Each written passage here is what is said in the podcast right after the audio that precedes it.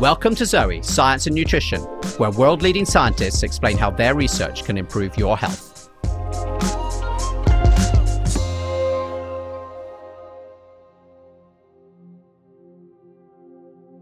I'm your host, Jonathan Wolf, founder and CEO of ZOE. Today, we hear about some amazing new science that links the state of our teeth and gums to the health of the rest of our bodies. It now seems that not looking after our oral health can increase our risk of Alzheimer's, heart disease, and other serious conditions. Joining me today is Professor Alp Kantarci from the Forsyth Institute. As well as being one of the world's leading researchers into the impact of oral health, Alp is a board-certified dentist and faculty member at the Harvard University School of Dental Medicine. He studies the links between our oral health, inflammation, and chronic diseases. Alp joins me to explain how the latest research may transform how you think about what is going on in your mouth, and to educate all of us on how to look after our teeth and gums to improve our overall health. Alp, thank you for joining me today. Thank you, Jonathan. It's a pleasure to be here. Wonderful. So I would like to start with something that we always do, which is a quick fire round of questions for our listeners. And I know that professors always find this really hard. And the rules are quite simple. You can say yes, you can say no, or if you have to, you can give me a one-sentence answer. Sure. Are you willing to give it a go? Sure. All right. Let's start at the beginning. If I don't look after my teeth, am I more likely to get Alzheimer's disease? Yes. Can sore gums increase my risk of heart disease or diabetes? Yes. Okay, this is quite powerful stuff. Can the bacteria that live in my mouth protect me from disease? Yes. Can taking a probiotic damage my teeth? Depends on what type of probiotic that you're taking, of course. Okay, but potentially it sounds like. Yes. You don't have to say yes or no for this last one. What's the most surprising thing that you've discovered about teeth and oral health? That they exist. I mean, overall, the teeth are a part of the oral cavity, and the oral cavity is a part of the entire body. So the teeth are the only hard tissues, living hard tissues, that are extending beyond the entire body. So if you think about it, you don't have anything else that's erupting through your body as a hard tissue. There's no bones around. So the teeth are the most fascinating organs, if you think about it, because they are living structures, but they are hard tissues extending outside the body. And that's the most fascinating part. I love that. You remind me of my wife now. My wife's going to be listening to this and saying, what? But she's a dermatologist, and she thinks that by far the most interesting thing is skin.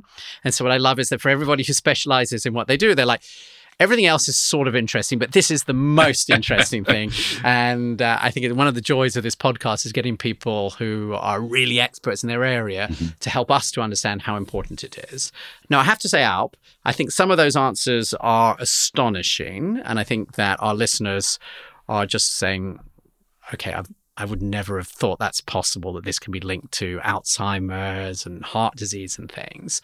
Now, you know, I'm a little obsessed about cleaning my teeth. And I think that's partly because I hate this idea of having fillings or having my teeth taken out and I haven't had any fillings. And it's partly because I'm quite competitive. And so when I go and see the hygienist and the hygienist says, oh, you haven't done this bit right, you know, I think I feel a bit like I've been told off by the teachers. I go away and I try and do it better. But I think that probably like most people, I've only thought about that as potentially that something might go wrong with my tooth and I might end up having to have it pulled out and replaced. So I have never thought about it as being linked in any way to the rest of my health. And I think that is the way that most people will have thought. So I'd love to start actually just with this idea of oral health at all, because a lot of your papers talk about this and then how it links to disease. Could you just start by explaining in very simple terms, like what is oral health? So the oral health covers for the dental health, which is the tooth health. That's number one. But it's beyond that because it also covers the gums that are surrounding the teeth. So when you talked about what's fascinating about this, as opposed to other organ systems, the hard tissues are covered by soft tissues. So it's an erupting system. So that interface or that merger between the gums, which are the soft tissues, versus the hard tissues is actually the hard tissues is the teeth. Is the teeth. And so they're actually connected with the bone as well. So that's actually part of the very important interface in our bodies, because if you think about it, that's kind of the weakest link in the entire body, because that's through which the bacteria can get into our systems.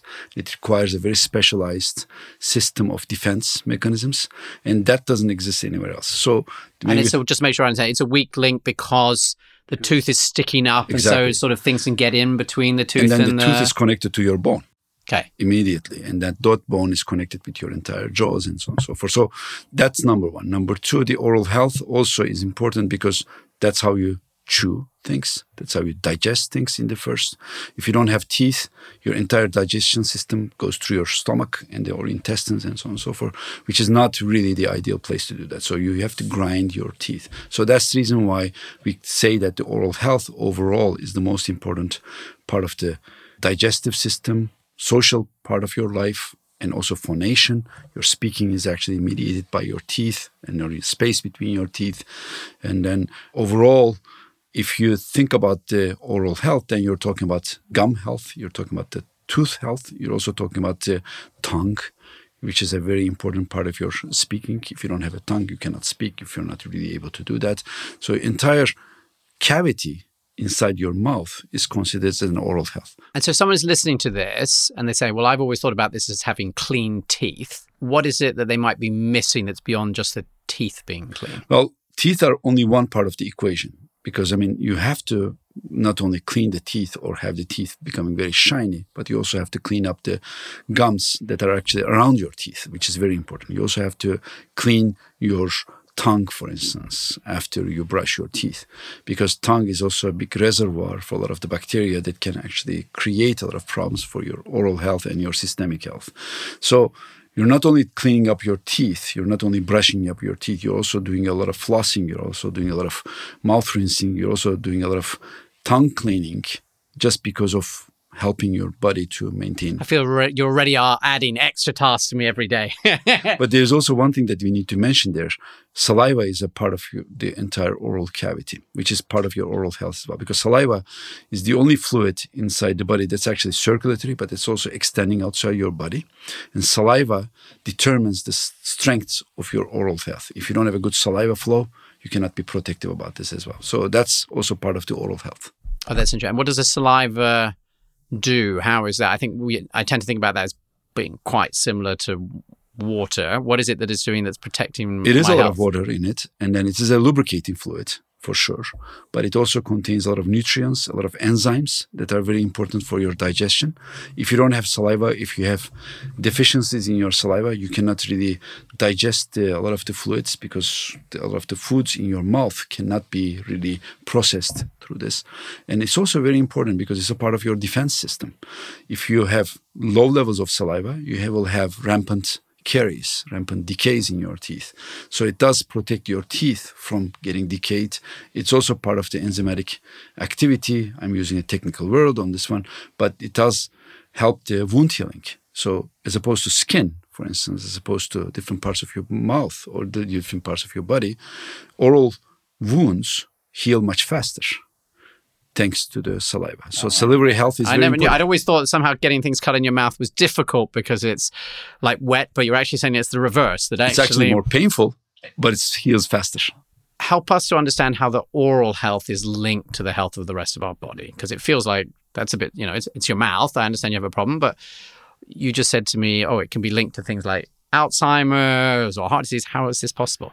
So this is a relatively new concept in the field of dentistry and in the field of medicine, even newer, because until pretty much early 90s, I would say, people didn't really pay attention too much to the difference between or the similarities between the oral cavity, oral health versus the systemic health.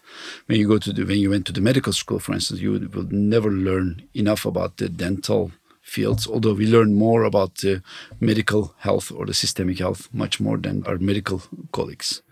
But since then, people have realized that there are a lot of connections between them. And that was a time that people also realized that diabetes, for instance, was connected to heart disease, or obesity was connected to other systemic diseases. We came up with the idea, not we as a team alone, but the dentists or the dental researchers came up with the idea that how come the dentists are not part of this equation? How come the oral health is not part of the equation? And that's where the studies really started in the 1990s. And to this date, we discovered a lot of links. And there are about 50 plus diseases systemic diseases that are connected with the oral health, with good epidemiological data, good public health data, good basic research data, and good basically human data on this one, which shows that there is not only one disease that is going to be connected and affected by the oral health or disparities in the oral health or disruptions with the oral health, but it's really putting the oral health into map as part of the medical care and also the systemic health. And in terms of the mechanisms, this can go through a couple of routes. One of them is your mouth is a reservoir for one of the richest microbial populations in the entire body.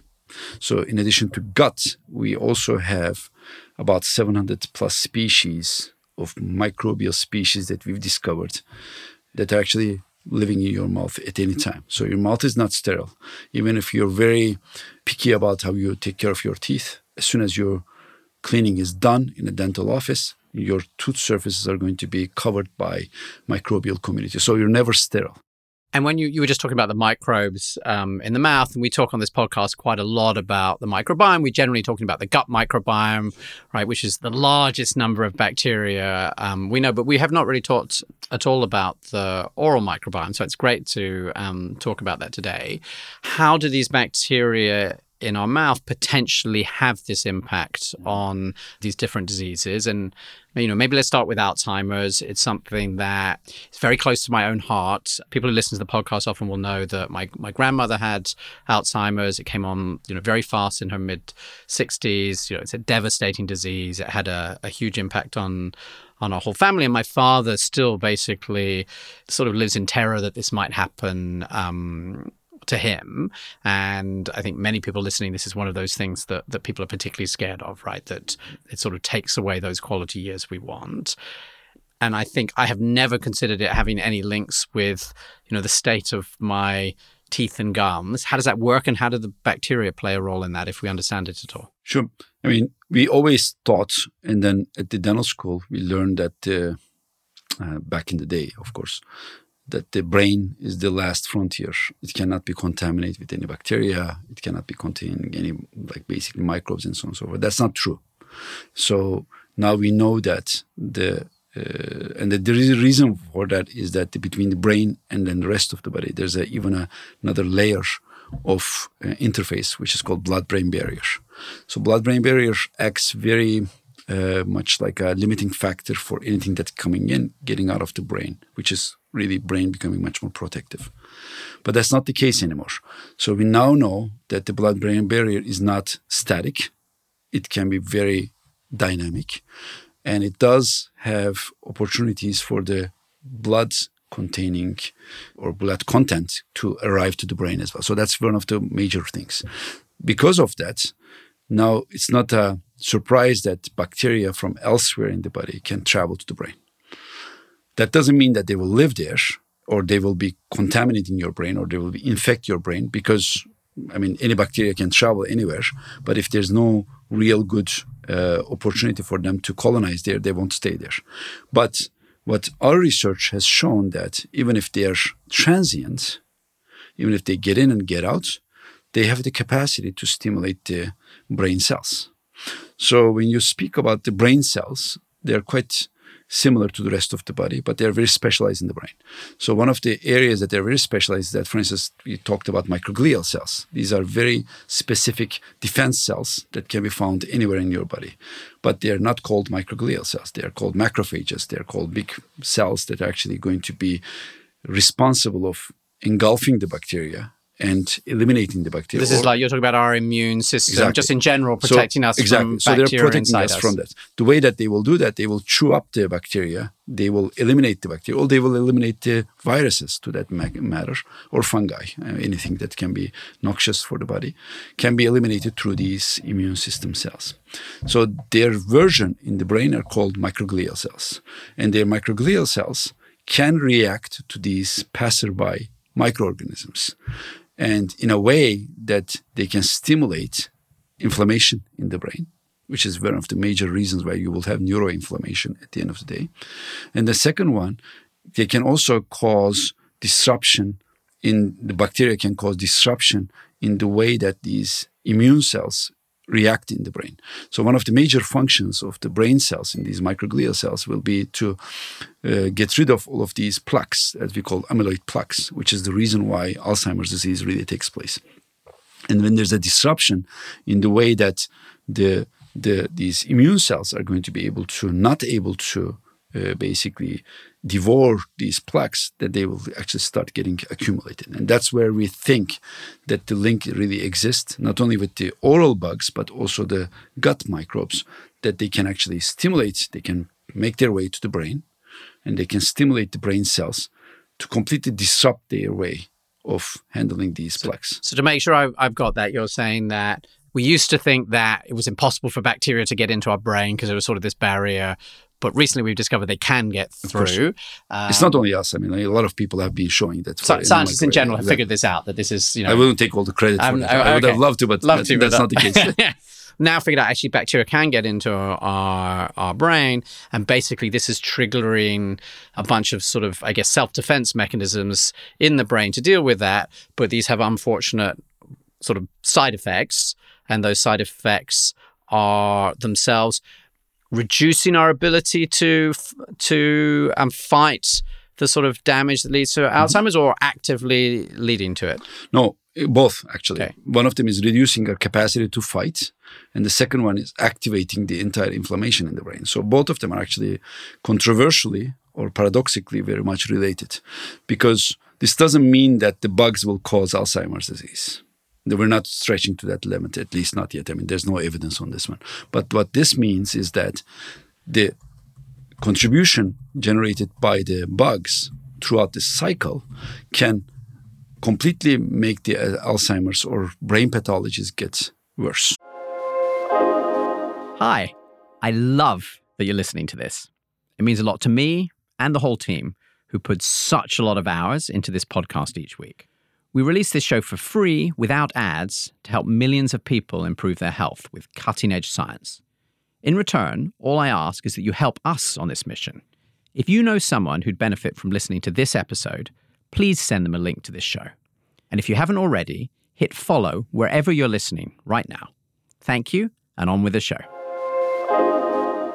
Got it. So basically, it's distracted exactly. by this. It's fighting these bacteria instead of fighting exactly. the damage that's causing Alzheimer's.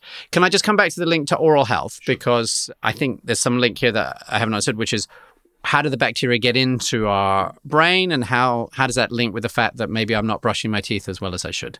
The answer really is coming from how the bacteria travel there. So one of them is that it's very rare that when you brush your teeth, even if your gums are bleeding, let's say you're not a good,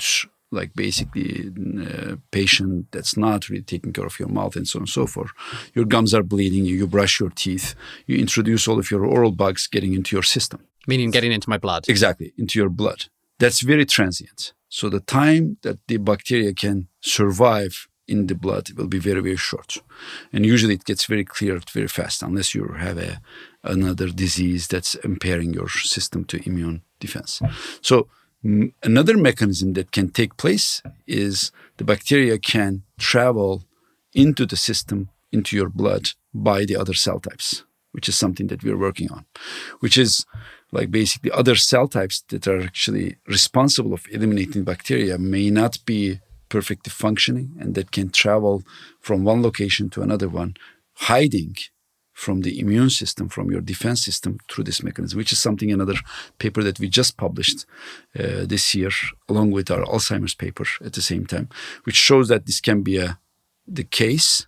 This is I'm sure your company will love this, because this is called the Trojan horse concept. And it's really thinking about the entire Homer, describing how the Trojan horse... So they're sort of hitching a lift actually on the things that are meant to destroy them, but somehow they're hiding.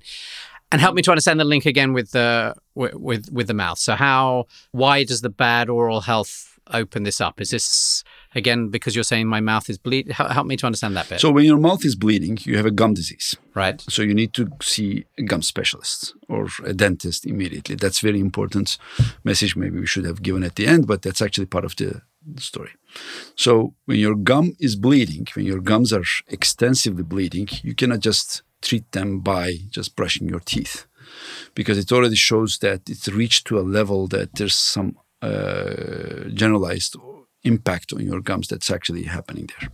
So, but let's say your gums are bleeding when you brush your teeth, and this introduces a couple of things. Number one, your bacteria in the mouth is going to get into your bloodstream and then go someplace else. This is one of the ways that the bacteria can travel from point A to point B, including the oral cavity. The second one is that in response to these bacteria in your mouth, in the case of gum bleeding, there's going to be a lot of cells from our bodies that are coming to the defense system. So these cells are responsible of eliminating the bacteria from our bodies, which they will eventually eradicate, eliminate all the bacteria, and then bacteria will be taken care of. If the bacterial load is a lot, which is the reason why your gums are bleeding right now, then the cells are not going to be sufficient to be able to do that. So they will need more help for other cells and so on and so forth. This reaches to a level that is going to be chronic. You brush your teeth, next day your gums don't bleed, but a few days later there's a gum disease that's actually below your gum line that will cause even more advancement of your gum disease.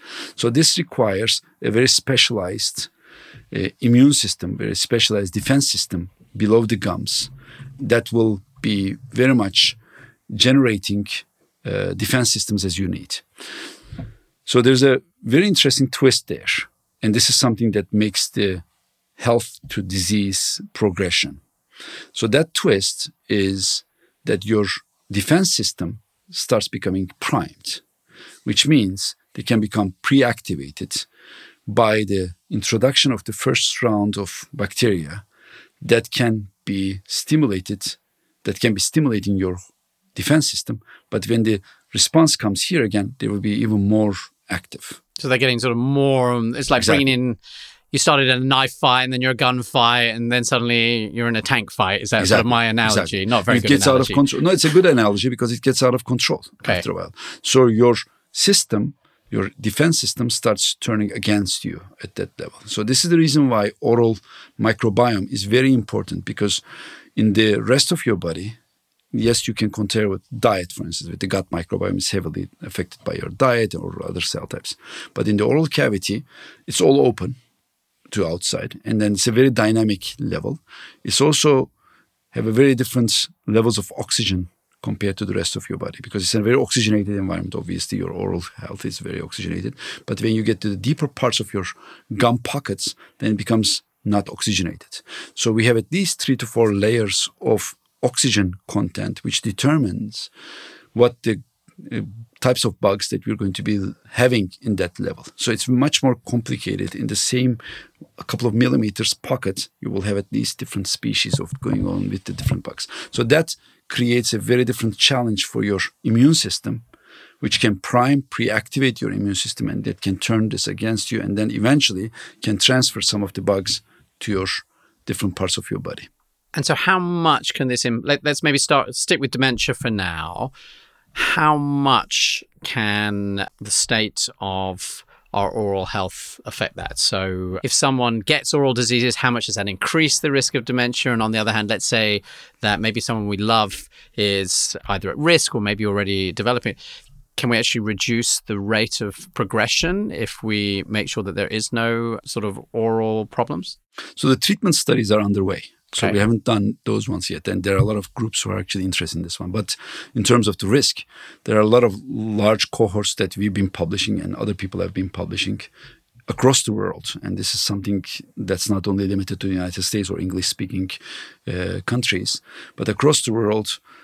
Now we know that the oral diseases or periodontal diseases specifically can increase the risk of Alzheimer's or neurodegenerative diseases by about like 1.5 to 2-fold. Dementia is about 2-fold increase, and then Alzheimer's disease can be 1.5. So that's enormous. So just to make sure that I've understood that, you're saying that you double the chance of getting dementia if you have oral disease than if you don't. Is exactly. That right? So that's number one. Okay. The reverse is also huge, right? It's like huge. Often, you know, scientists get very excited about like 10% changes. So that is big. So huge. I think when you look at and these are studies that have been done on hundreds of thousands of people. So basically, you're looking at the cohorts on this one. So they need to be verified. They need to be validated in lots of other studies, obviously. But that's comfortably something that we can say. The reverse is also true. Having an Alzheimer's disease can also increase your chance of getting gum disease for about like almost 1.5 to 2-fold. So it's a two-directional or bidirectional link between those two, which begs for... But your view is that the oral health, it's not just that someone has dementia, so their oral health is worse. You think that the bad oral health can also cause this. And I know you say you're doing intervention studies, but we all know that takes a long time, so we have to wait. I think at this point we're interested in your best view. For intervention studies are going to be extremely important because it will show that how much risk we can reduce and what populations are going to be resistant to this risk reduction. I mean, these are all lovely studies that are showing that if you don't brush your teeth, you may be getting higher chance of neurodegenerative diseases, Alzheimer's disease, and dementia. But when we do the intervention studies, is this going to help everybody to reduce the risk? We don't know that yet. So that's going to identify how much of this one is really coming from the oral sources and how much of this one is really coming from the systemic impact of the oral diseases so that it can actually affect there. Now, we talked a lot about dementia, but I know in that initial question at the beginning, you mentioned actually heart disease and other diseases. So tell me about that. How is my poor oral health potentially, what else is it linked to beyond dementia? So let's start with diabetes, because diabetes has been, was the first disease that was connected to gum disease. And that was back in 1990s that the studies have shown that if you have diabetes, regardless of the type of diabetes, you will have gums that are bleeding. So that's important. So oral health or the periodontal disease is one of the 6 major indicators or 6 major symptoms of diabetes. So that's one of the major problems there. And in reverse, what we have found and what the studies have shown so far is that the gum disease can also make the diabetes get worse. So there are interventional studies there which treated periodontal disease, gum disease, and were able to reduce your diabetic disease. So if you treat the gum disease in a patient with diabetes, you can reduce your blood sugar levels, hemoglobin A1C levels that can help our medical colleagues to treat the diabetes much more. So I just want to make sure I've got that because I've never heard that before. And it's really amazing. You're saying someone has diabetes, which is incredibly serious disease with this enormous number of people who are living with it today. And you're saying that for those people who also have some sort of oral health problem, if you treat that oral health problem, actually suddenly their blood sugar control gets better. The intensity, if you like, of the diabetes is actually reduced. Is that right? Exactly. Which is extraordinary. It is, but it's also proven because that's the reason why I started with diabetes, because diabetes sets as the basis of all of our systemic disease. What's going on? So you treat two things. Number one, you reduce the bacterial load by treating gum disease, which talked about a lot. So, but the second one is that you're also reducing your inflammatory burden on your body by treating gum disease. So your inflammatory burden is one of the reasons why your diabetes gets worse. Your blood sugar goes up, your hemoglobin A1C levels go up, and your response to diabetic treatments or diabetic drugs and so on and so forth will be completely impaired. So, and it's not trivial because this is the humbling moment that a dentist becomes a part of the medical team, because we're not treating diabetes. We treat our own diseases. We treat our teeth, we treat our gums, we treat our oral cavity. But we can help our medical colleagues treat their patients better if the patients are treated by us too. You talked about diabetes. Mm-hmm. What else is it linked to? So second one is cardiovascular diseases. This is like your strokes and heart disease. Exactly. So many of the oral bugs were able to be recovered from your plaques, from your aortas, so from the dead people as well, obviously. We cannot do this in humans, in the alive people. But sorry, explain that for a minute. So could you just elaborate on where you found those oral bacteria? If you think about most of the cardiovascular diseases or cardiac diseases are the result of your blood vessels, mainly aorta, becoming clogged. And the aorta is? Aorta is the major vessel coming out from your heart and distributing all the blood to the rest of your body. So if that's blocked, you're definitely... Exactly. And that's where you get the cardiac arrest. That's where you're getting all of the heart diseases and so on and so forth. So think about this as a hose, okay? Aorta is like a hose, and it comes all the way from your heart and goes into the rest of your body. So that hose is now being blocked by the lipids, by the fat layers internally that cannot really pass through. Okay, that's where you're going to get a heart attack, because if one of these blockage reaches to your heart and then it actually causes your heart not to function, then you're going to heart attack. It can also cause basically other parts of your body getting not enough nourishment and so on and so forth. So yeah, that's the image I have in my mind is sort of like the pipe coming out of your sink, and it can slowly get filled up if you're throwing all this stuff down the sink and not clearing. It gets it shrinks and shrinks, and eventually nothing can get through. That's sort of the analogy that. So, but it doesn't continue like that, because if you're clogging anything on a pipe, it's usually not that easy to mobilize that. So if any of these lipids, any of these, like basically fat deposits inside of your aorta gets mobilized from that location and reaches to another organ, you can have a stroke. Mobilized means it breaks free, exactly. And then it can get stuck somewhere. So this is what we call as a thrombus. This is what we call as a atheromaplax, or like basically. This is where one of these things breaks free and ends up in your brain. Or, so it can go anywhere. It can clog any part of your body. It can basically cause you to get paralyzed and so on and so forth. So this is a process that can be completely aggravated, can be completely got worse by the gum disease through two mechanisms again. From one of them is microbes. Microbes can actually stimulate these cells to become thrombus cells, or it can also be becoming from the inflammatory cells that through the inflammation there. Well, I think everybody's going to be listening to this and thinking, I think I need to look after my teeth better than perhaps I thought 24 hours ago. So actually, that's a brilliant point, I think, to transition from scaring us about all of this, maybe to talking about practically what can our listeners do to avoid having a heart attack because the wrong bacteria ends up in the wrong place, but actually looking after our teeth and gums. What would you be advising? So the good news about this is that we know how to treat the gum disease. And so don't be afraid. I mean, just be going to the dentist or going to your gum specialist, periodontist, on a regular basis will prevent a lot of these problems. I mean, they will give you good advice and they will prevent any of these diseases from taking place. I mean, so far, of course, the picture was quite bleak.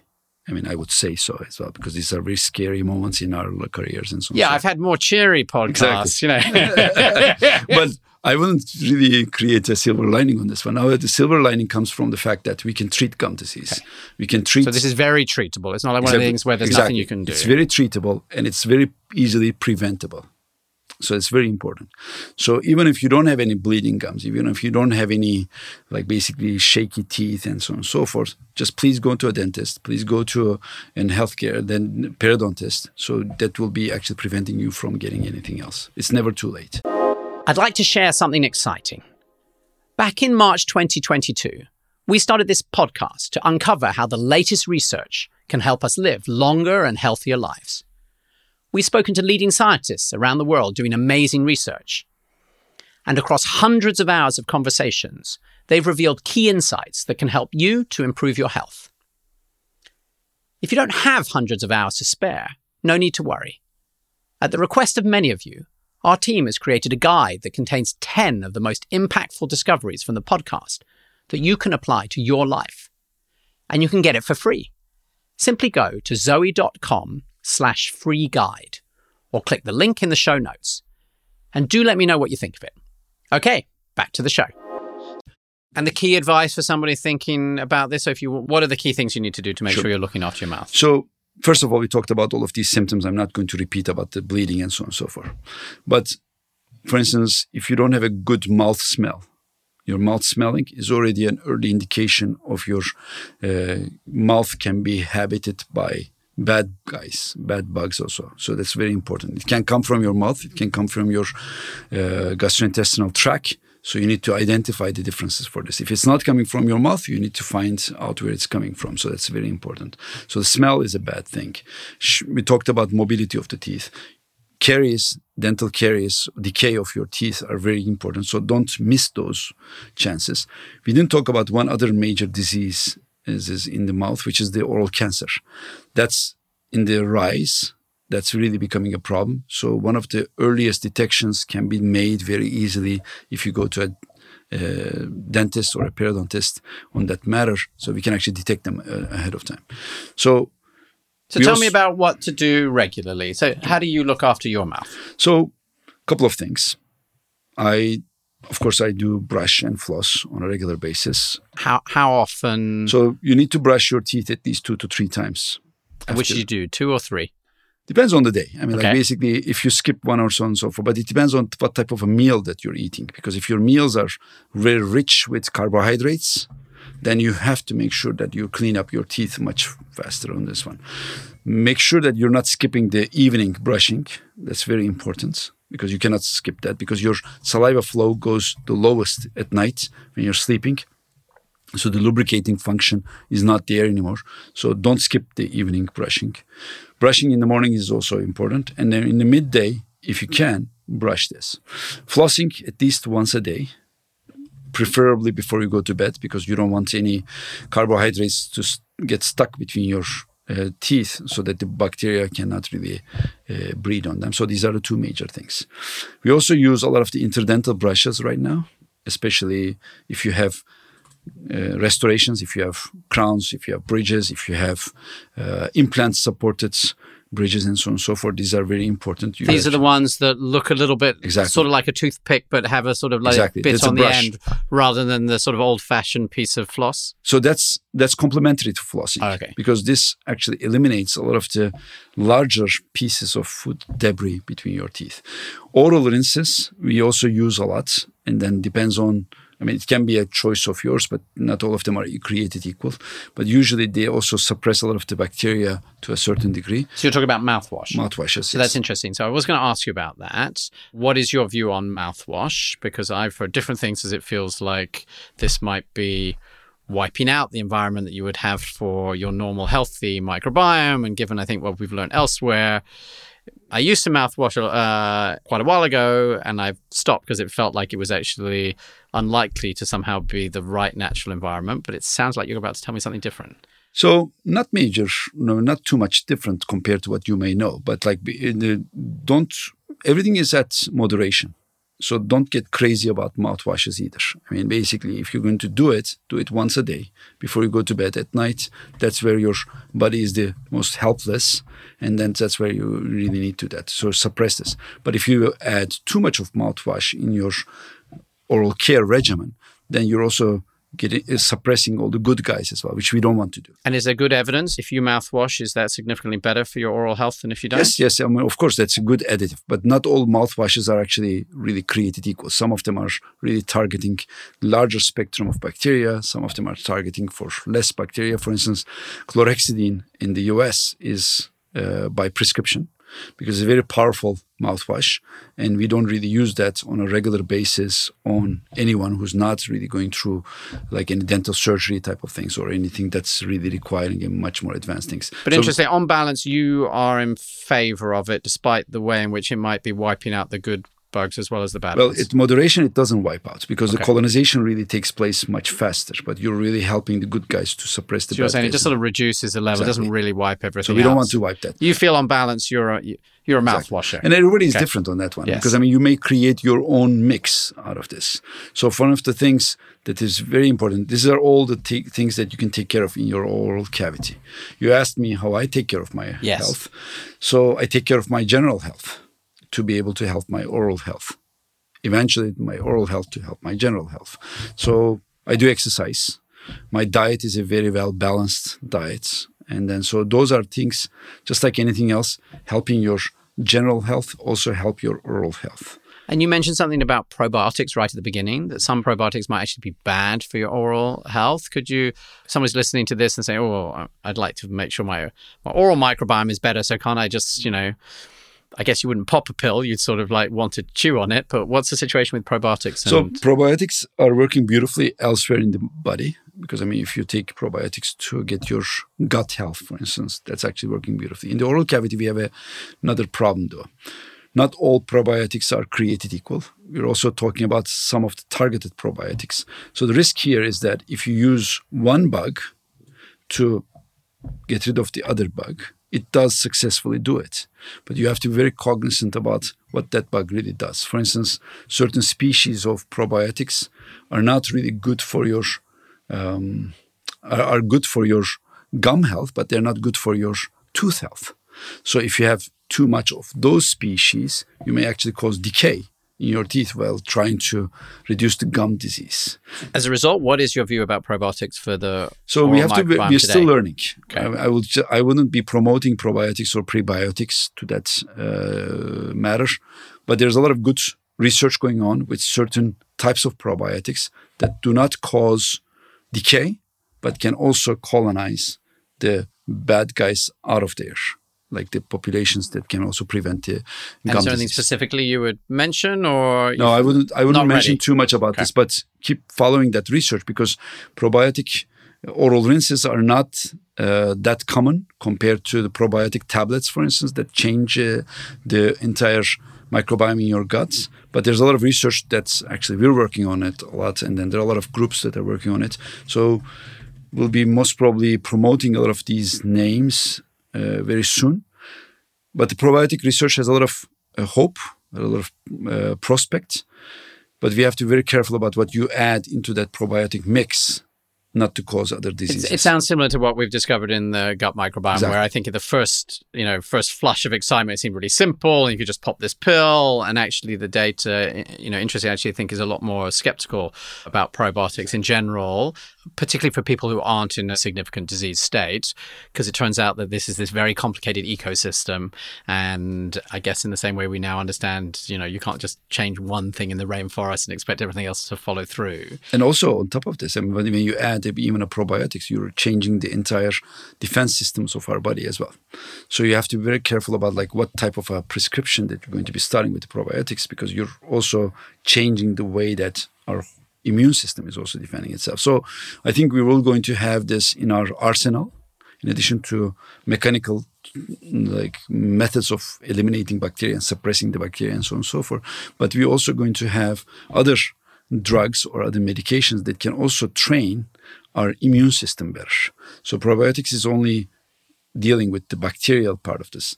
We also have a lot of anti-inflammatories that are actually in the pipeline that can increase your capacity to defend your body. So a couple of these molecules are called lipoxins and resolvins that we've been working on this for the last 25 years. What they do is that they do not have any antibacterial properties, but they do have the capacity to boost your immune system, bring the good immune guys into the system, and then so that they can actually reduce this. There was one paper that got published from our group last year, and it was a very high-profile paper that got published. And the first ever oral rinse mouthwash that contains the lipoxins, which showed that without even killing the bacteria, these don't have any antibacterial properties. When you increase your defense capacity, you can have much less bleeding in your gums. You can have much less periodontal disease or gum disease in your body as well. So that's something that's also in the lookout that we're going to be adding to our arsenal. So if you have this conversation, let's say 5 years later, most probably we'll have much more medications that can help our mechanical types of healing as well. And what about food? I feel like when I go to the dentist, the thing they focus on, I think about when I take my children to the dentist as well, is lots of sugar is bad for you. Sugary drinks are particularly bad. I think most people listening to this will be like, that's also really not good for you in general in terms of what's supporting your gut health. But thinking about food as regards oral health, is there anything more than just saying that you shouldn't be sucking sugary sweets all day? I mean, you're not supposed to do that, obviously. I was pretty confident you were going to tell me that. Exactly. So, but disappointing. Would it be fun to say, we've changed our mind on that, and you can suck sweets as much as you want, but I thought you weren't. I mean, the sugar were, of course, introduced to human diet after the agrarian revolution. I mean, basically, we didn't have that until then. So we don't need sugar. So sugar, of course, is not something that we need to add into our diets. Many of our food items already include enough sugar for us to nourish on them. But on top of this, We don't have any major particular food types that can help oral health, that is not helping the systemic health. So whatever is good for your systemic health is also good for your oral health. So that's the message that I want to give out. That doesn't mean that we're not going to discover any of these specific foods. For instance, there are a lot of phytobotanical treatments that we learn from the nature that can help for a lot of the food items that we can consume for gum health and so on and so forth. And does the food that we eat has this huge impact on the microbes that are living inside our gut? But obviously that's what's feeding them. They're there for a long time. Do we know whether the diet we eat changes the oral microbiome we have? Yes. But it doesn't really change because the food items are sticking in your oral cavity for too long, because the amount of time that you spend with any food item in your mouth is a couple of minutes. I mean, it's not like hours and something like that. So we don't really create the digestion endpoint there. So that doesn't mean that the food items are going to directly change your oral cavity, except for carbohydrates-rich foods like sugar and so on and so forth. But that doesn't also mean that we cannot use this as a delivery system, because if you're going to have a specific food that's going to be helpful for your mouth, we can create lozenges, we can create mouthwashes, we can create a lot of these type of nutritional things or pastilles and like tablets and so on and so forth that can expose the oral cavity with these nutrients for longer. Got it. But the normal environment, so if you're not thinking about treatment, the main message is make sure that you're not eating or drinking things with lots of sugar in, because that does really affect the bacteria, whereas everything else in general, it's not spending long enough in your mouth to really matter. So the food is not directly shaping the health of your microbiome. So if I was worrying about diabetes and heart disease in the way you're talking about, then there's not, other than saying, don't drink apple juice, the diet isn't directly going to shape that. Well, I think you can drink apple juice. I mean, you should drink apple juice. It's a good thing, a lot of ways and so on and so forth, as long as you're not really exaggerating. We're less convinced about apple juice, but that's okay. Exactly. Keep going up. So, but for instance, with that same token, don't drink anything that's acidic, because it's going to change the entire equilibrium between the bacteria and then the surface of your mouth. I mean, if you're having like a soda, or if you're having too much acidic drinks and so on and so forth. So am I not sparkling water? That's a debate. Am I allowed sparkling water, or you think maybe that's bad? The jury is still out there, because the jury is out there because of two reasons. One of them is that is the acidic food plus the sugar making the impact, or is it just the acidic food that's causing this? But acid also have its own levels. For instance, if you're having a lot of citrus like in your mouth, that can also weaken your teeth. For enamel surfaces, same thing can exist from like a lot of the like basically sparkling water and so on and so forth. But it's also not happening in every single human. It also requires a lot of doses of these drinks. But you may also be predisposed to having very thin enamels. So if you're in that category, you don't want to drink any of these carbonated beverages, because that can weaken your tooth surfaces much faster. So it sounds like you're not forbidding me my sparkling water, but you're also saying it's possible. It's personalized is what you're saying. It is. It is possible, but it's not like most probably applicable to you per se. Is there anything that you really wanted to cover in terms of people thinking about actionable advice before we wrap up? So one of the things that we want to make sure that as dentists, we're very proud to be able to communicate our research with our listeners. So, and I'm a very proud dentist. I'm very, very proud of what I do. And that doesn't mean that we know everything, but we can treat a lot of things that they are really going to help the systemic health of our patients, of our people. And our major goal is to prevent the diseases. So if you come to us at a very early part of the game and on a regular basis, then we can prevent a lot of these problems that can be coming up for later. If you cannot prevent or treat any of them, so then we actually also have restorative capacities that can be a little bit expensive, like implants and so on and so forth. Dental diseases are the cheapest when you can prevent them.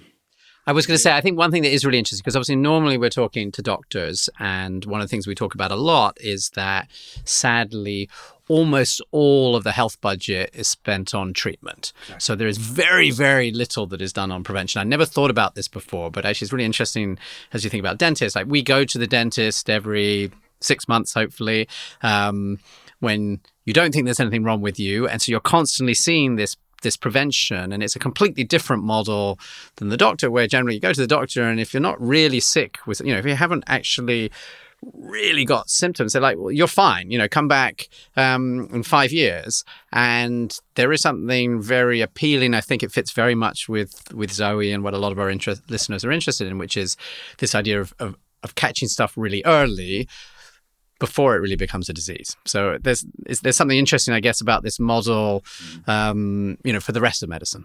And then we also differ from the rest of the medicine because we don't really need any extensive imaging or anything else for that. We just open people's mouth and then we can check. And dentists are trained to be able to do that. So that's very important for us, because if you go to a dentist, even if you don't have any problems, we can detect not only the dental diseases, but also your systemic diseases before they're happening. So if you prevent dental diseases, you can also prevent a lot of the complications of the systemic diseases to that matter as well. So that's the message that I want to give. I love that idea as well. What you're saying is that because actually your teeth in your mouth is visible, you know, we've been able to see what's going on for, you know, I guess hundreds of years and certainly over the last 100 years. And that's very different from a lot of other things that are going on where we couldn't see what was going on inside your blood. And I think that is exciting, because I think a lot about ZOE is about this idea that you can start to measure all of these things that you couldn't measure before, and that if you have enough data, you can start to spot things that are going wrong. And so in some senses, you know, new technology ought to allow us to do the same thing with our health overall that we've been able to do with teeth for so long, because it's visible. And I think that's a beautiful way to wrap up. I would like to do a quick summary, if that's all right, as we always do on the podcast. Please. And please let me know if I get any of this wrong, because it's the first time that we have done anything to do with teeth and oral health, but I have a feeling it may not be the last time. So I think we started by just saying, like, what is oral health? And it turns out that it's not just whether or not your teeth are clean, but actually it's about your whole mouth. And we ended up talking a lot about the gums and whether or not your gums are bleeding is one of the signs that this is in a bad place and it's going to start to have impact elsewhere. We talked about the fact that there is a whole oral microbiome with hundreds of different species of bacteria, which is completely distinct from your gut microbiome because it's where there's all this air. And so it's the different sorts of bacteria that will live there. Apparently, we know that bad oral health can increase by 50 or 100% your risk of Alzheimer's and dementia. We know that if you treat oral health with someone who is living with diabetes, it can actually improve their blood sugar control. I think the number one message you said in terms of practically is if you have any of the signs that things are going wrong with your teeth, go and see a dentist. That was clearly the most important one. And certainly if you're seeing any mouth bleeding. And then in terms of what else you could do, brush. As a dentist, you were at the extreme of doing this properly. So 3 times a day and with flossing every day. We talked a bit about mouthwash. You do mouthwash, but there sounds like there's some interesting debate, but not to do it all the time, once a day. Probiotic rinses, you wouldn't recommend right now, but there's a lot of research that's coming, so we should watch that space. And in terms of food, really this is avoiding sugar. This is the thing that really affects what's going on. And I'm probably still allowed my sparkling water, but acidity is also potentially something to watch out for. And in moderation. In moderation. Brilliant. That was okay? That was perfect. Thank you, Jonathan. Thank you so much for coming in. I think it's absolutely fascinating. And I think, you know, a lot of what we talk about is this idea that there are things that you can do in your life that can affect what's going on. So you're not simply just sort of a victim of your genes. There's nothing you can do to affect all of these diseases. And I think, you know, this research is another fascinating explanation of actually how much we probably can do things through our lifestyle to affect that. And it's very exciting because it sounds as though we may discover a lot of things that we can just treat that could really reduce sort of major risks. And it's an exciting time for all of us as well. I hope I can convince you to come back in the future when you have more research. Sure. Love to. It was a pleasure. Thank you so much. My pleasure. Bye-bye. Thank you, Alp, for joining me on ZOE, Science and Nutrition today. Our conversation has highlighted the importance of looking after our teeth and gums for our long-term health. Another way you can support your body is with the best foods for you. And with that in mind, and to help ensure many more healthy years to come, you may want to try ZOE's personalized nutrition program. You can learn more and get 10% off by going to zoe.com/podcast. As always, I'm your host, Jonathan Wolf. ZOE Science and Nutrition is produced by Yella Hewins-Martin, Richard Willen, and Tilly Fulford. See you next time.